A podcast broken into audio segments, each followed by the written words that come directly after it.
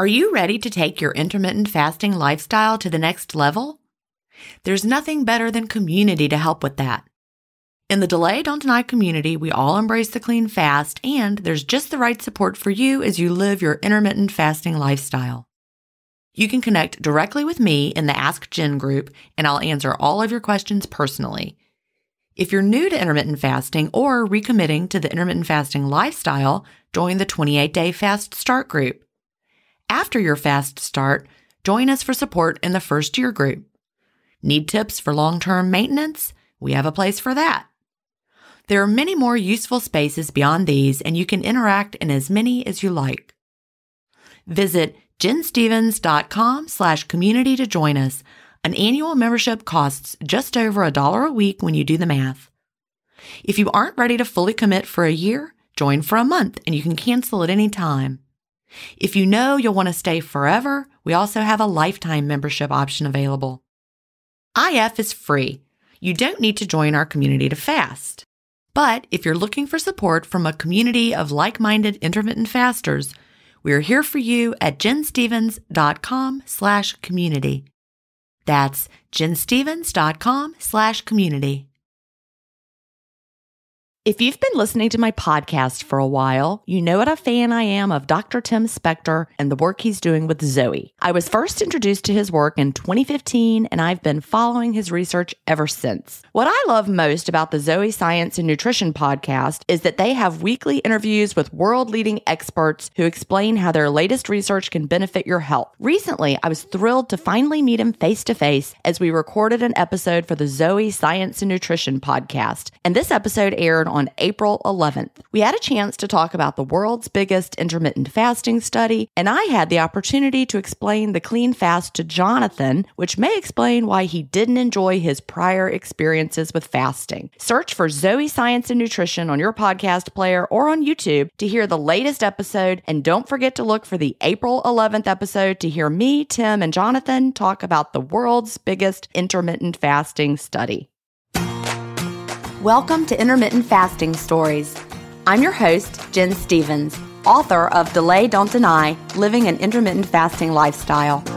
I lost over 80 pounds thanks to intermittent fasting after learning how to delay my eating rather than deny myself the delicious foods I want to eat.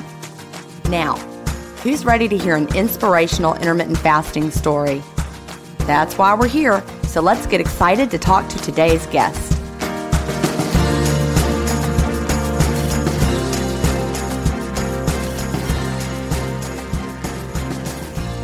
Welcome, everyone, to episode six. I am here with Christiana, and she is from Torrance, California. Now, Christiana has the most important job in the world. She is a stay at home mom of three kids, two here on earth and one in heaven. And I think that's going to figure in very strongly in the story that Christiana is going to share with us today. But welcome, Christiana. We're glad to have you here. Thank you so much for having me, Jen. I'm really excited. Well, I'm so glad to hear your story and for listeners to hear it. So, what brought you to intermittent fasting? So, growing up, I never really struggled with my weight. In fact, the only struggle I had was that I was a little bit underweight. And when I was 12, I was diagnosed with Hashimoto's. But even then, my weight was never really an issue through college and even when I was first married. And then I had my first child, and I was breastfeeding him for quite a while. And so I still wasn't worried about my weight. I was really just focused on nourishing my child. And then I got pregnant with my second child. And that's when things kind of went crazy in my life. And I went through a lot of different things.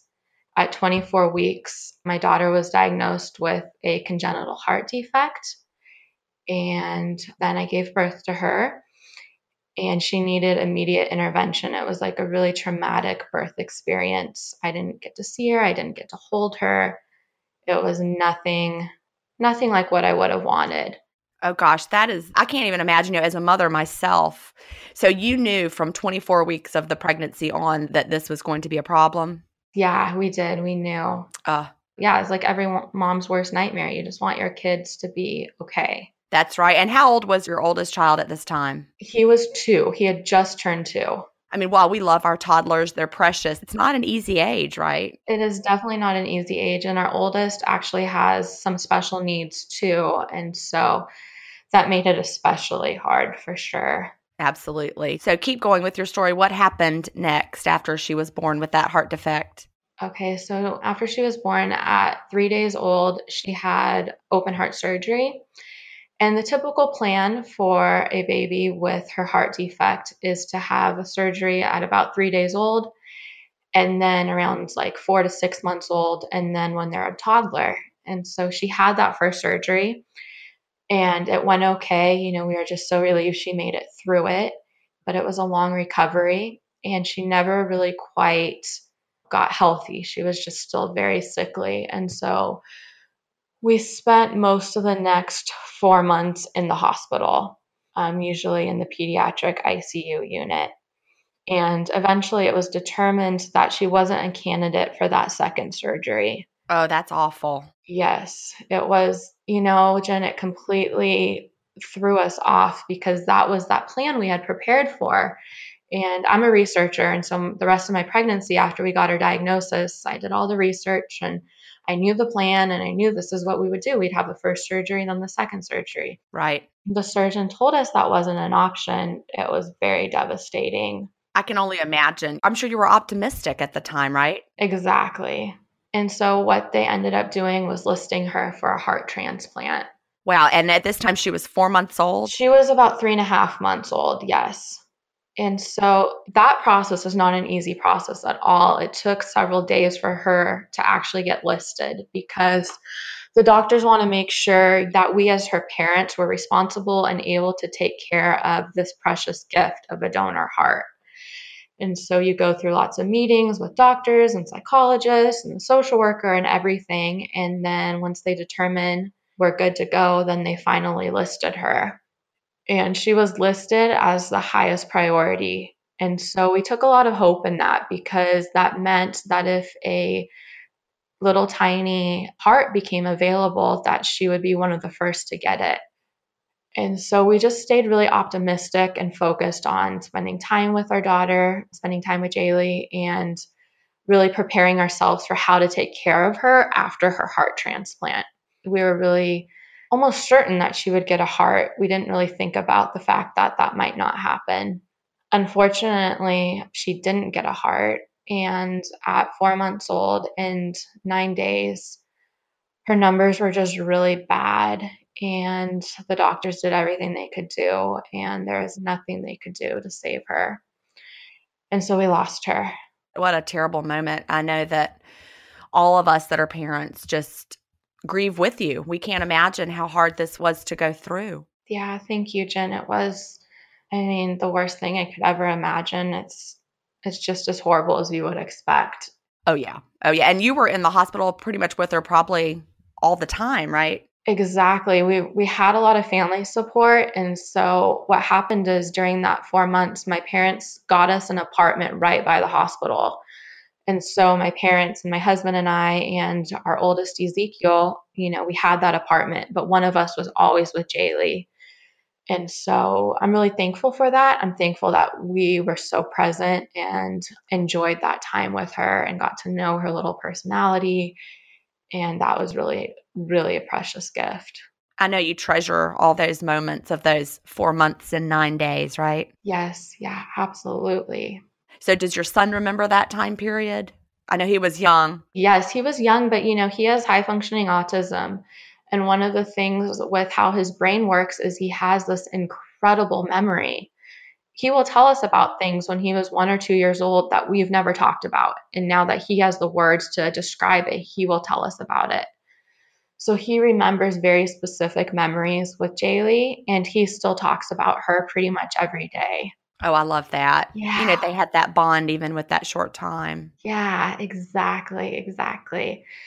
So, as you can imagine, after we lost her, it was just such a horrible time, such a traumatic time, just deep, deep trauma. And I think it just threw my body, like it just broke my body basically. And, you know, I went and saw my doctor. I had been putting on some weight and I went and saw my endocrinologist. And my numbers looked okay, but he said, Why don't we try switching you? I was on a levothyroxine for my Hashimoto's.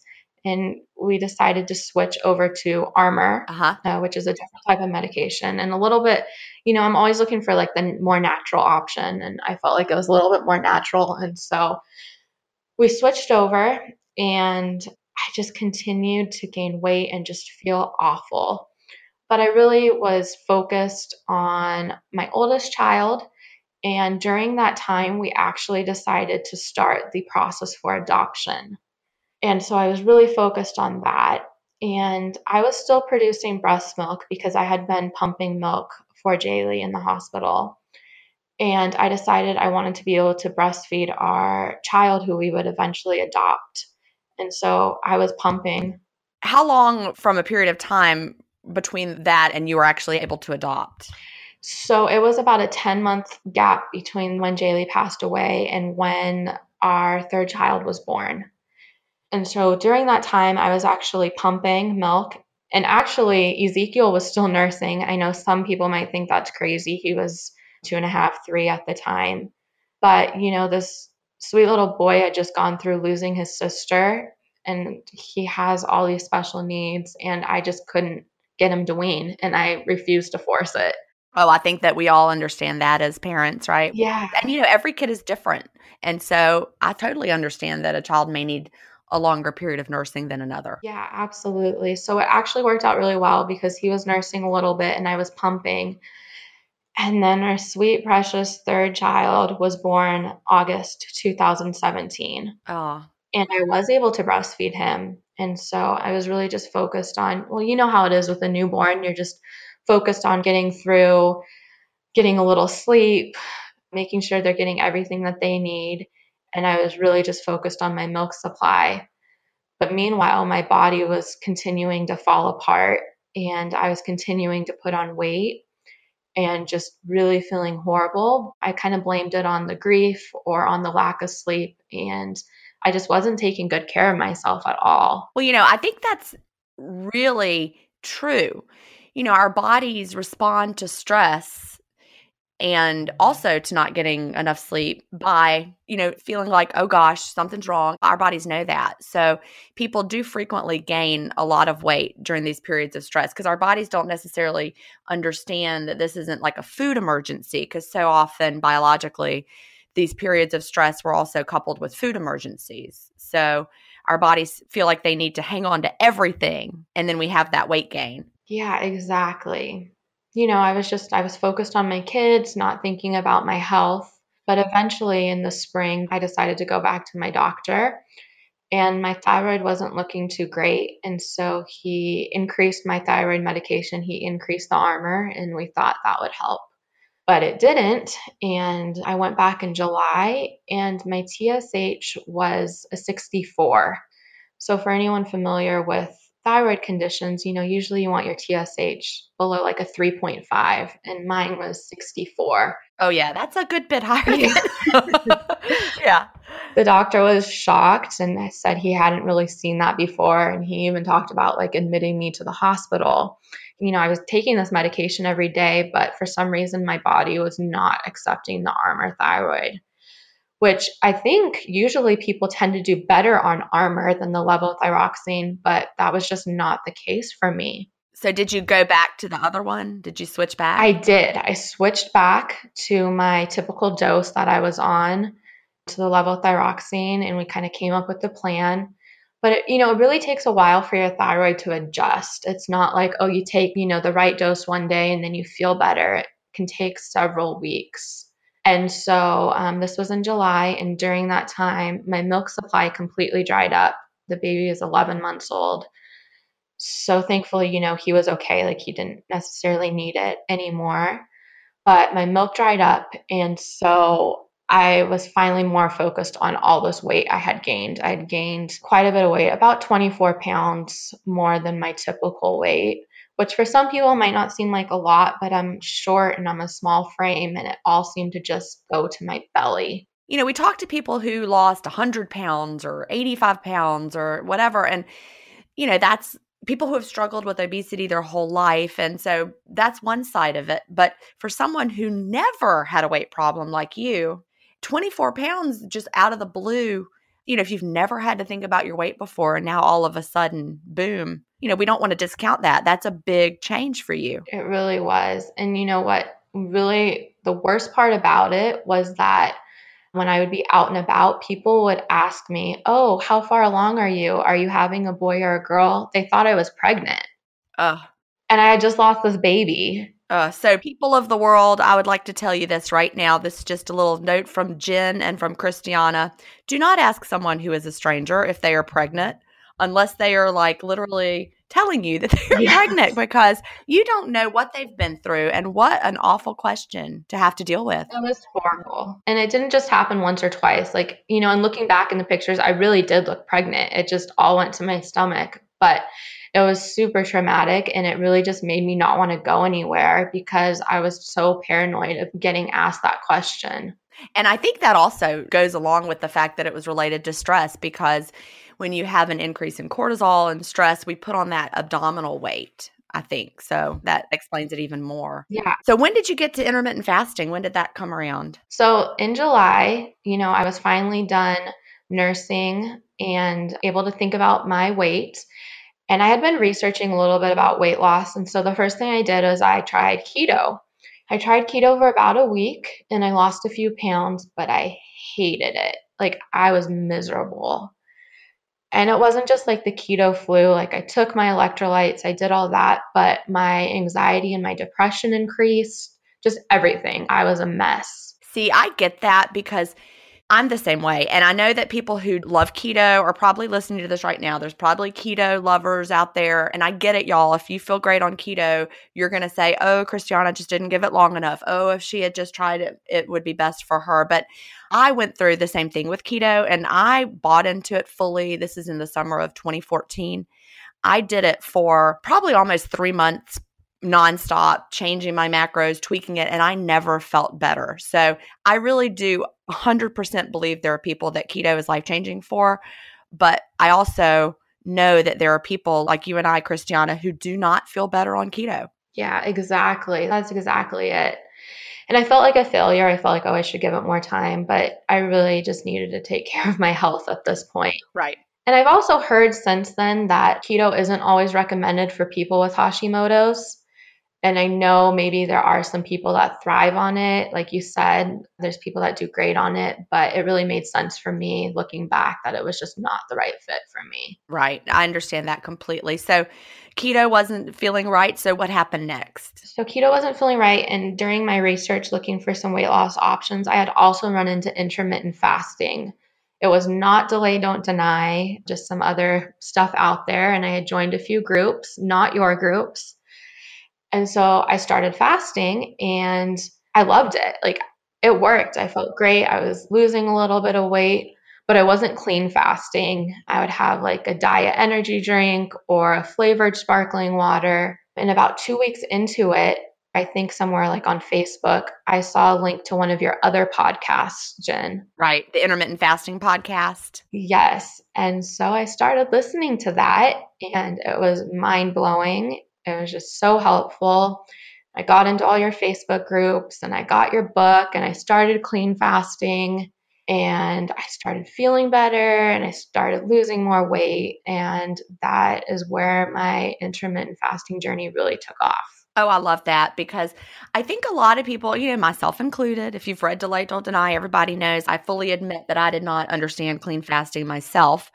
And really, if you'd have asked me all along when I just started, I thought it was just, you know, because we were, quote, eating less calories, mm-hmm, right? So, mm-hmm. so I didn't understand how the body worked. And it's taken me years to get to this point. But when you do it the wrong way for a while and then you learn about the difference that it makes to fast clean, it's really just striking. It really is. And it's been such a huge difference. So, like, was it a difference with hunger and that sort of thing? Well, you know, I'll be honest. I think in the beginning it helped with the transition in, but then, yes, I felt better. And I think just the weight was coming off a little bit quicker while I was clean fasting the, the diet energy drink I was drinking had an appetite suppressant. And so I don't necessarily think I noticed more hunger with the ah. fasting.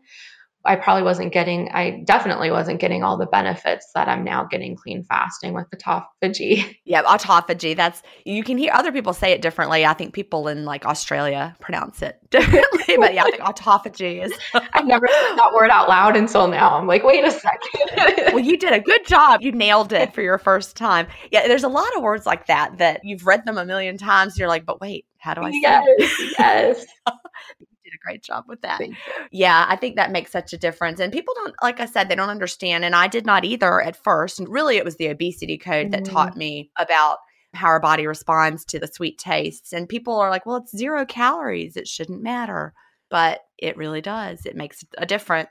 We all face stress in our daily lives. What if the answer to a better stress response is in one key nutrient? I'm talking about magnesium and specifically Magnesium Breakthrough by Bioptimizers. This one of a kind product is designed to reverse low levels of magnesium, which could have a positive effect on our stress response. But don't take my word for it. Here's a quote from a 2020 issue of the scientific journal Nutrients. Results suggest that stress could increase magnesium loss, causing a deficiency. And in turn, magnesium deficiency could enhance the body's susceptibility to stress, resulting in a magnesium and stress vicious circle. I only recommend Magnesium Breakthrough by Bioptimizers. It's the only organic full spectrum magnesium supplement that includes seven unique forms of magnesium for stress resilience and better sleep. Simply go to bioptimizers.com slash ifstories promo code IFStories10 to get your magnesium breakthrough and find out this month's gift with purchase. That's bioptimizers.com slash IFStories, promo code IFStories10.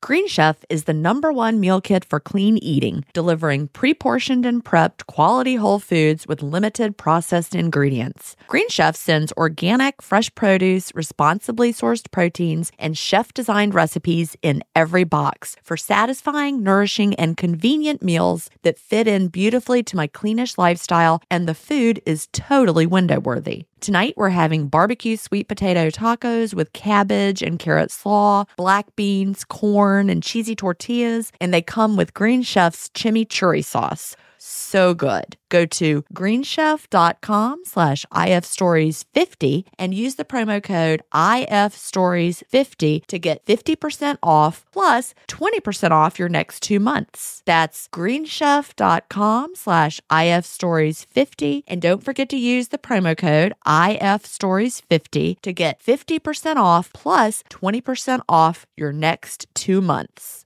All right. So, can you describe to me what a day is like for you. What is your intermittent fasting style or pattern and how, how do you structure it? Yeah, so it's really evolved over time. In the beginning, I was actually doing a lot of like 24 to 36 hour fasts, not every day, but a couple days a week. But I've really settled into like a 24 pattern. So fasting 20 hours, eating four. Sometimes it's a 21 3 pattern. That's what I've really found has worked for me if I try to do a shorter window, what I found is I'm not eating enough in that window. And then I get really hungry and I end up eating again outside of my eating window. Yeah, I think that's an important point because so often people think, well, if a four hour window is good, then a two hour window would be even better. And how about a one hour window? And what if I just eat one plate of food? Exactly. It's not a case of, you know, the longer the fast is always going to be better. You have to pay attention to how you feel. And, you know, some people even do better with a six hour window or an eight hour window. Exactly. That was, you know, I went through those stages of like, oh, the smaller the window, the better. But that's definitely not the case necessarily. So the best spot for me is that three to four hour window. And I'm also not super strict. I'm strict with clean fasting, but I'm not strict with keeping to that window my window can vary day to day. You know, I have children, and so I want to be able to celebrate, you know, special things with them or go get a treat with them or whatever it might be. So I really do adjust that window to where it needs to be so that I'm not missing out on things. See, I think that's so important. Yeah, absolutely. It's interesting. You know, I started off, Jen, like you, with an eating window in the evening but I have now moved it up to lunchtime because what I was finding is I would eat dinner and then I would go to bed. I usually go to bed pretty early because I have young kids. And I would wake up in the morning and still feel like full and bloated, like I hadn't digested my food. And then I would kind of just feel bloated the next day. And I wasn't seeing the weight loss I wanted either. And so, about maybe five, six weeks ago, I switched my window to more of a lunchtime window and it's been fantastic for me. Oh, that's great. See, there's a mistaken idea that there's one way to do this or one time your eating window should be. And I hear from people who have a morning window and love it, people who have an eating window like me and love it, and people who do really well with the lunchtime window like you are. Yeah, exactly. And it's really nice. My husband is able to come home for lunch. So what I've started doing is making that like our main meal. You know, I cook maybe I make a casserole or whatever. Uh-huh. It's worked out really well. And so I'm very happy with it. And that might not always be my window. And once I hit the maintenance stage, I'm looking forward to increasing that window a little bit more and having dinner more days. But right now, it's working great for me. Yeah, I love that because we've just really got to experiment. If you're not feeling well, like you were not, you had the bloating in the morning. And so you said, How can I tweak this? And you figured out a way to do it that felt better. Exactly. That's an important lesson for everybody. You know, so many people want there to be a, a one answer. Like I said, you know, we're hearing chatter that, oh, everyone should have a morning eating window. Mm-hmm. But that's just not the case. It's just what works for you. If I had a morning window, I can tell you right now, I would not be successful. or even a lunchtime window. I eat too much. I'd get hungry later. For me, it's an evening window. But the experimenting is what is so important. Now, does your husband do intermittent fasting at all? No, he does not. I knew you were going to ask me that, and I told him you were going to probably ask me that, and that I was going to call him out because he's thought about it, but he's still in that, you know, I'm going to get shaky or I'm going to get dizzy or whatever. So, you know, my my mom is doing it, and a lot of our family and friends have started doing it with us as well which has been awesome. And I'm sure eventually my husband will get on board. He's very supportive of me doing it, which is great. Yes. That's good. Now, does he struggle with his weight at all? No, no. I mean, he never has. I think he's gone through all the trauma I've gone through. And so he's put on a few pounds. He just turned 30. And so, you know, around that time, your metabolism slows down. But he's definitely not in a place where he has to worry about it. Yeah. Well, my husband didn't do it. I mean, he's always been really lean and could wear the same clothes from when we got married back in 1991. So. but he actually started doing intermittent fasting after watching me do it for so many years, strictly for the health benefits. So now he does it too. He has about an eight hour window and he eats two meals a day. Okay. And he's 47 right now. He's about to be 48, and I'm 49. See, I'm the older woman. but he looks so much more youthful, which is why I'm telling his age, mm-hmm. than he did a few years ago. Once he started intermittent fasting, he just looks younger. Yeah like more boyish, you know, instead of getting older, he looks like he's getting younger. So I think he feels really good too. But he did have to have all of his clothes altered. Now they're too big. but he's always been little. I mean, he was like 32 inch waist always, and now he's like 31. Oh my goodness. You know, so he's just a lean guy, yeah. but he's doing it for the health benefits and he feels great. And he doesn't like the way he feels if he eats all day anymore. Got it. Yeah. There's so many other reasons to fast other than just weight loss. Definitely. Yeah. Cause he did not want to lose weight. He was like, I don't want to lose weight. Because I think you know, you mentioned the feeling of being underweight at times of your life, and he felt like that too. He always felt like he was, quote, you know, skinny, mm-hmm. and he didn't want to be like that. And so he had to struggle with the idea of, gosh, you know, I might be leaner than I was hoping to be. But I think he looks fabulous and he's certainly not too skinny. He just looks really healthy to me. That's wonderful. It's so wonderful. It really is. So, have you seen any other health benefits besides the weight loss? I know you talked about your struggle with your thyroid. Have you seen any differences with that? Yes. So, I went back to my endocrinologist about hmm, maybe a month into fasting. So, a couple months ago.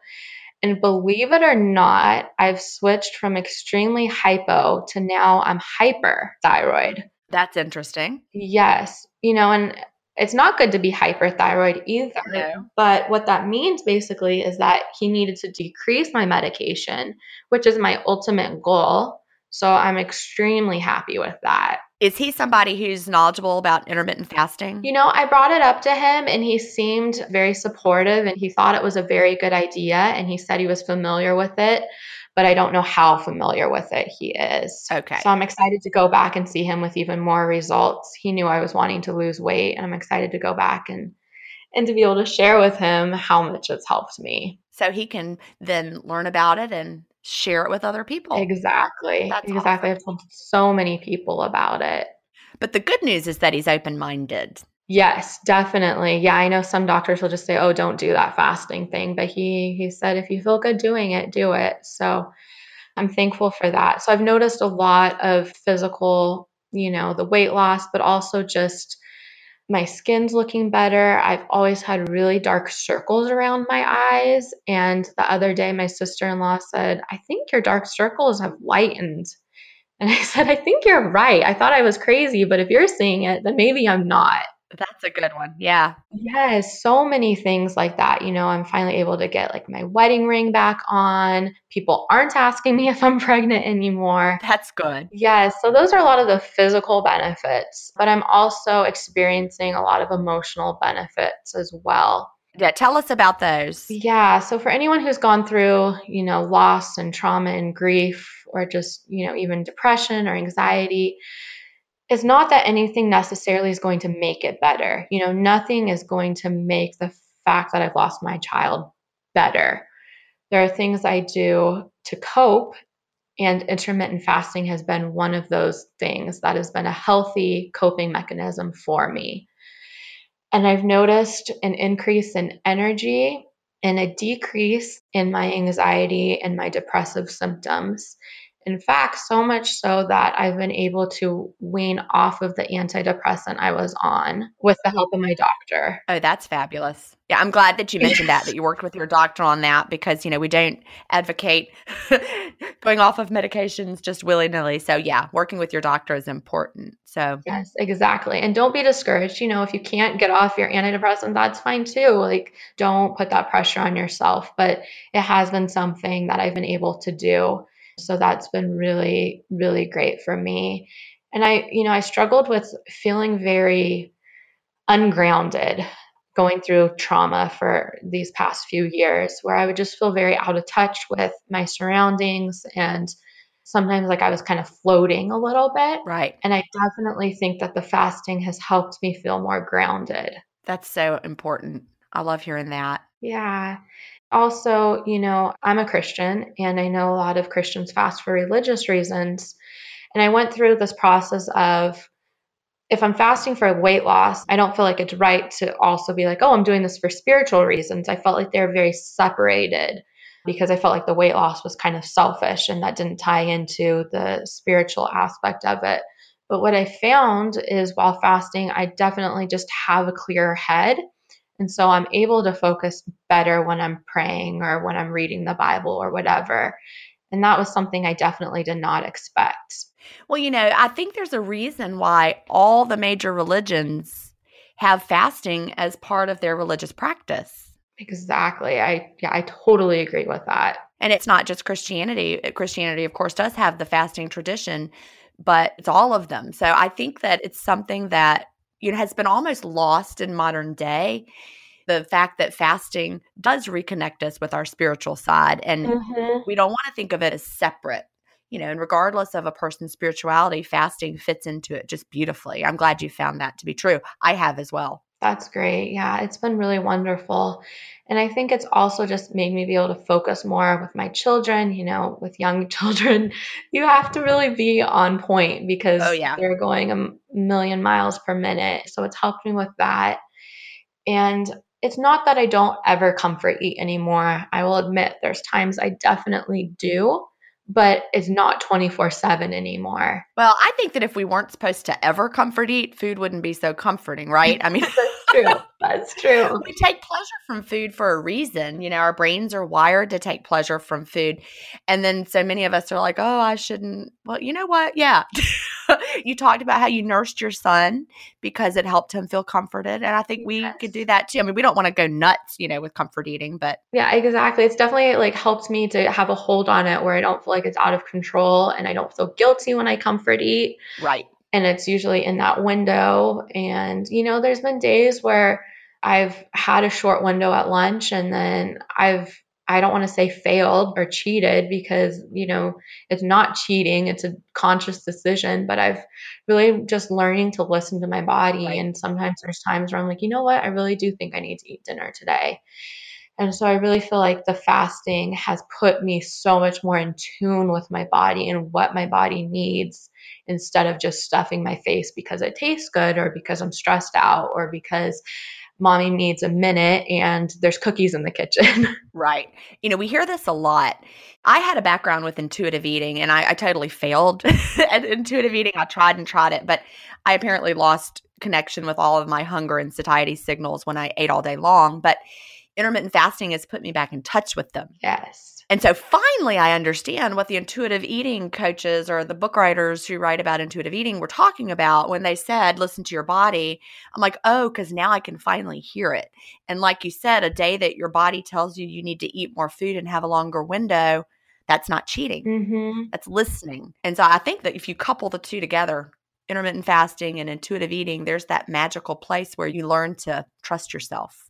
Absolutely. And it just becomes really natural too. Like it's not something I have to think about really hard. I just kind of know. Yeah, I get it. And people who have not tried intermittent fasting for themselves, they don't get it. Mm-hmm. They think that, you know, we're constantly have to probably be worrying about food, but it gets rid of all that. Exactly. It really it decreases another thing I need to do in my life. I don't have to worry about food all the time and you know, when we were going through all that trauma after losing Jaylee and my son was receiving his autism diagnosis and we're waiting to be matched with a baby to adopt. It was just such a hard time and I I would just comfort eat all the time. You know, I'd start my morning, I'd go to Starbucks, and then the morning would be rough, and I'd open up a bag of chips. And then, you know, the afternoon, I'd go on a drive with my son and I'd go pick up another treat. And it was just all day long and I felt so bad about it. And it just it wasn't like a healthy place to be in at all. And so it's just been so freeing to get out of that place and to find other ways to cope. And fasting makes me feel good so that's a coping mechanism in itself. Right. But i've been writing more and just seeking out other hobbies because i'm not feeling that stress with food. I'm feeling it with other more fulfilling things well, you know, we hear that word over and over again freedom. Mm-hmm. For someone, like I said, who hasn't tried it, it may sound restrictive and like you're less free, but it somehow it just opens us up and frees us in a way that we don't expect. Yes. That's the magic. Now, has it changed your taste in food at all? I know we hear that a lot. People suddenly are interested in foods they didn't like before or trying new things. Have your food preferences changed at all? You know, it's funny. I know sometimes we talk in the Facebook groups about becoming a food snob. Yeah. I've always kind of been a food snob. Growing up, I always liked nicer, more expensive food. I never liked like mac and cheese. I wanted the steak or whatever. So I think fasting has made me more of a food snob. The other day, my husband and I had an opportunity to have like a short date night. And so we said, why don't we just pick up some fast food and then go mini golfing or something? And I said, Well, that's fine. You can pick up fast food. We don't have to go somewhere nice. But if we're going to go to fast food, I'm not reopening my window. it's true. It's not window worthy. Exactly. I say that so many times. It has to be window worthy, right? Exactly. And my mom does the fasting now with me. And so we always joke about that. Like, let's find something window worthy. Absolutely. But it's funny, a couple weeks into fasting, sometimes I think the process I went through looks a little bit different than other people's I've heard about where in the beginning I, you know, could fast a really long time and then all of a sudden food didn't taste good to me. It was almost like everything I ate just tasted kind of gross and I was really worried like, oh, is this how it's going to be? And the things I normally liked, I wasn't really craving at the time. But that only lasted a week or two at most. And then I went right back to enjoying food again. That's so interesting. I guess I just want to put that out there in case anyone goes through that to just stick with it. You know, I've read a lot about breastfeeding lactation and they always tell new moms to give yourself 6 weeks. Like if breastfeeding is really important to you, give it 6 weeks before you quit of course, if you quit sooner, that's fine. Don't beat yourself up. But if it's really what you want to do, give it six weeks. And so that's the mindset I have with fasting. It might take even longer, but give yourself at least six weeks before you give up because in the beginning there's so many different little like stages and phases you go through and and you're noticing all these different things and then it all kind of like evens out after a few weeks yeah that's so important just this morning somebody was posting in, in one of the Facebook groups. They're like, I've been doing this a week and I don't have the energy. Everyone's talking about what should I do? and I'm like, well, you're going to need a lot more than a week. mm-hmm. Exactly. You know, you don't pivot on a dime when it comes to teaching your body how to do intermittent fasting. Yeah. And the thing is, is if you're doing it and you're feeling okay, and you quit, like what's the alternative? You know, right. you've done all the research, and I know you talk about in your book all the different diets you've tried. And what's the alternative is like going to a different one that's probably not going to work for you. Right. So I always just encourage people when I talk to them about it to give it time and to be patient with yourself. And, you know, it's interesting. I was losing weight, but I wasn't losing inches. And I know for a lot of people, it's the opposite. Right. Finally, I'm starting to see the inches come off now, but I feel like there's a lot maybe on the inside that needed to come off yeah. first. Yeah, you know, I've actually heard that theory that some people need to lose visceral fat. Mm-hmm. You know, you mm-hmm. may have fat around your internal organs, and your body is going to prioritize what it wants to work on 1st mm-hmm and it may not be you know what you were expecting it to work on first so give it some time we hear all sorts of things some people lose inches before they lose pounds and they're like, What's wrong with me? And then other people lose pounds before they lose inches and they say, What's wrong with me? And really, no, nothing's wrong with you. It's, it's, your body making a choice of what to tackle first. Exactly. If only we could just direct that process a little more, right? that would be amazing. I always just wish I could like pick the part of my body where the weight would just fall off. yeah, it's like, Hey, body, how about this little pouch right here? That's yes. If I tap three times, this is where I want the weight to come off. this podcast is supported by FedEx. FedEx offers fast delivery, more visibility, simple returns, and weekend home delivery to 98% of the U.S. population on Saturday and 50% on Sunday. With FedEx, you get picture proof of delivery, ensuring you always know where your package is. Returns are simple with packageless and paperless returns. Plus, FedEx Ground is also faster to more locations than UPS Ground. See the FedEx service guide for delivery information. So, what are you waiting for? See what FedEx can do for your business. Absolutely, positively FedEx. It's 3 o'clock somewhere. Time for a My Mochi ice cream snack. My Mochi ice cream is cool, creamy scoops of premium ice cream wrapped in sweet, pillowy dough. And get this all of My Mochi's fabulous flavors, like strawberry, mango, double chocolate, and cookies and cream, are only around 80 calories per piece. Talk about a guilt free, indulgent experience. Each box of My Mochi ice cream has six perfectly portioned, gluten free mochis that are great for grab and go. So feel good while curbing your afternoon cravings or the midnight munchies. Yeah, you know who you are with the joyfully chill sensation of My Mochi ice cream. Find My Mochi ice cream at Target or visit MyMochi.com to locate a grocery store near you. So, is there anything that you struggle with with intermittent fasting? I would say caffeine because I still don't like black coffee. I still don't like just plain tea. And several times I've bought these things thinking they're just plain caffeine, and then I get it and there's stevia or something in it. Uh, so sometimes I find myself opening my window earlier in the morning than I'd like just because I really want caffeine with sugar in it. Yeah. And you know, that's a decision you can make. It's okay to open early if you have to. Yeah. And that's another reason why that earlier window has worked for me because I don't want to drink black coffee all day and then have it uh, eating window in the evening. So it's working out, but it's still that is probably the hardest challenge of having, you know, young kids and not sleeping well and waking up and just wanting that coffee with cream and sugar or whatever. Yeah. Coffee is just the stumbling block for so many. Yeah. yes, yes. And that's why, you know, I all things happen for a reason. And that's one of the reasons I'm not too upset that I started fasting dirty because I do think it helped with that transition. And I think maybe it's Dr. Fung that talks about, you know, some people use that as a crutch. Yeah, as a crutch. Yeah. And I know you don't always advocate that and it's not always a good idea, but it did work for me and I'm thankful because the place I was in, I don't know if I would have given up the first day if I started fasting clean. Yeah, and I think that's his point with it that people can use it as kind of a crutch mm-hmm. to get them used to the whole idea of fasting and then over time let that go. Yeah. And now I do drink black coffee, but I just don't enjoy it. You don't love it. I drink it iced and I just try to drink it as fast as I can and I make a face and then I go on with my day.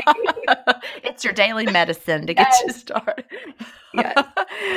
yeah, I get it. I totally get it. Gosh, we're going to be out of time soon, but before we go, I would like to hear what would be your best advice for somebody who's just starting out, or what do you wish you knew when you first started? I think, like I mentioned early, just give yourself time, don't give up, and don't be afraid to play with your window to experiment, you know, what's going to work best for your lifestyle.